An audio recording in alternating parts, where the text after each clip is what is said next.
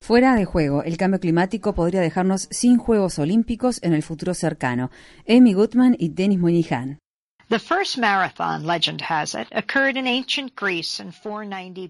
Cuenta la leyenda que la primera maratón tuvo lugar en la Grecia antigua en el año 490 a.C.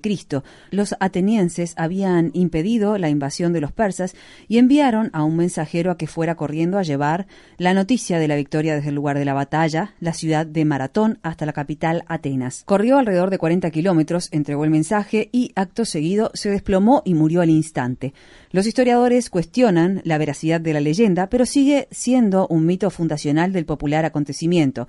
Ahora el futuro de la maratón en particular y de los Juegos Olímpicos en general podría estar en peligro. Un informe que acaba de publicar la revista médica británica The Lancet da a entender que para el año 2085 casi todas las ciudades que podrían ser anfitrionas de los Juegos Olímpicos serán demasiado calurosas para realizar eventos al aire libre.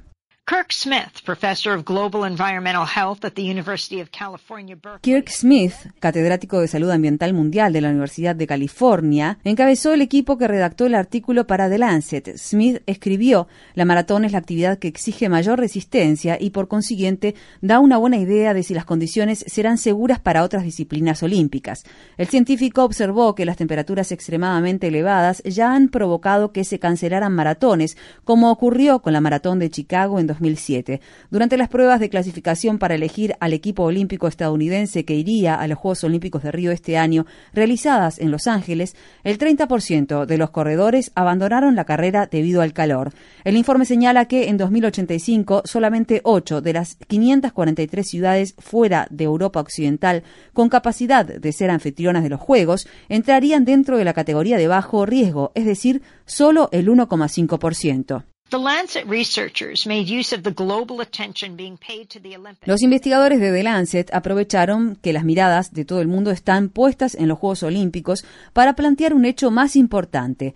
Después de 2050, el mundo afrontará graves dificultades debido a que el grado y la velocidad del cambio climático podrían exceder la capacidad de adaptación de la sociedad, escribieron los científicos. La mitad de los trabajadores del mundo trabajan al aire libre, acotaron, y los espacios exteriores, al igual que los espacios interiores sin refrigeración adecuada son cada vez menos seguros. Advierten que los golpes de calor tras realizar esfuerzo físico y sus consecuencias negativas, incluida la muerte, se volverán una parte fundamental del trabajo al aire libre en todo el mundo.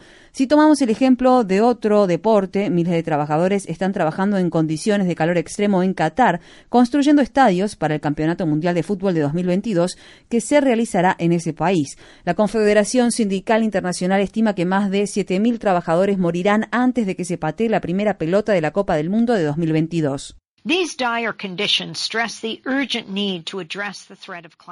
Estas terribles condiciones refuerzan la necesidad urgente de abordar la amenaza del problema climático.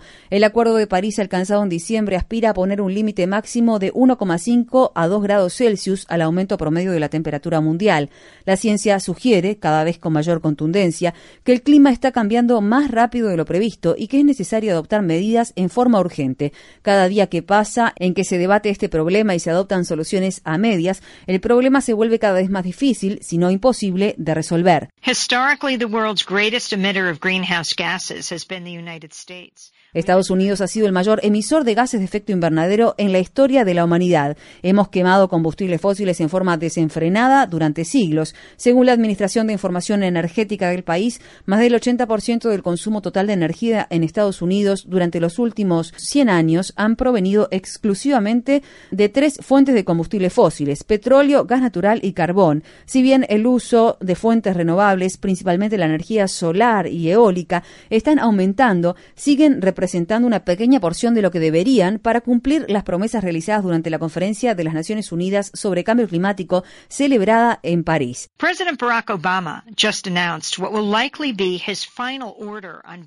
El presidente Barack Obama acaba de anunciar lo que probablemente será su última orden sobre estándares de vehículos eficientes. Su legado climático es considerablemente limitado, teniendo en cuenta, por supuesto, que tuvo que enfrentar en estos asuntos la firme oposición de los negadores del cambio climático del Partido Republicano.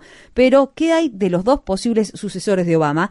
Hillary Clinton reconoce que el cambio climático es un problema urgente, pero ha dado una señal contraria al anunciar esta semana que su equipo de transición estaría encabezado por Ken Salazar, ex secretario del Interior y ex senador de Estados Unidos por Colorado. Salazar ha promovido con entusiasmo la fracturación hidráulica y apoya la construcción del oleoducto Keystone XL y el Acuerdo Transpacífico de Cooperación Económica, TPP por sus siglas en inglés.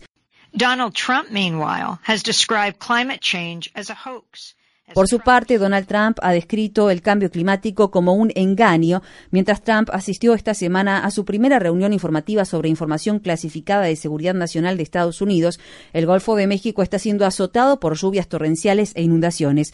Al menos 11 personas han muerto y más de 20.000 fueron evacuadas de sus hogares en Baton Rouge y las zonas aledañas. En el sur de California siguen los incendios forestales provocados por las grandes sequías, consecuencia del cambio climático, que han obligado a más de 80 mil personas a abandonar sus hogares. Julio fue el mes más caluroso de la historia desde que se llevan registros. Como parte de la información clasificada, a Trump le deberían mostrar las conclusiones del Pentágono, que durante años ha identificado el cambio climático como una de las peores amenazas a la seguridad nacional.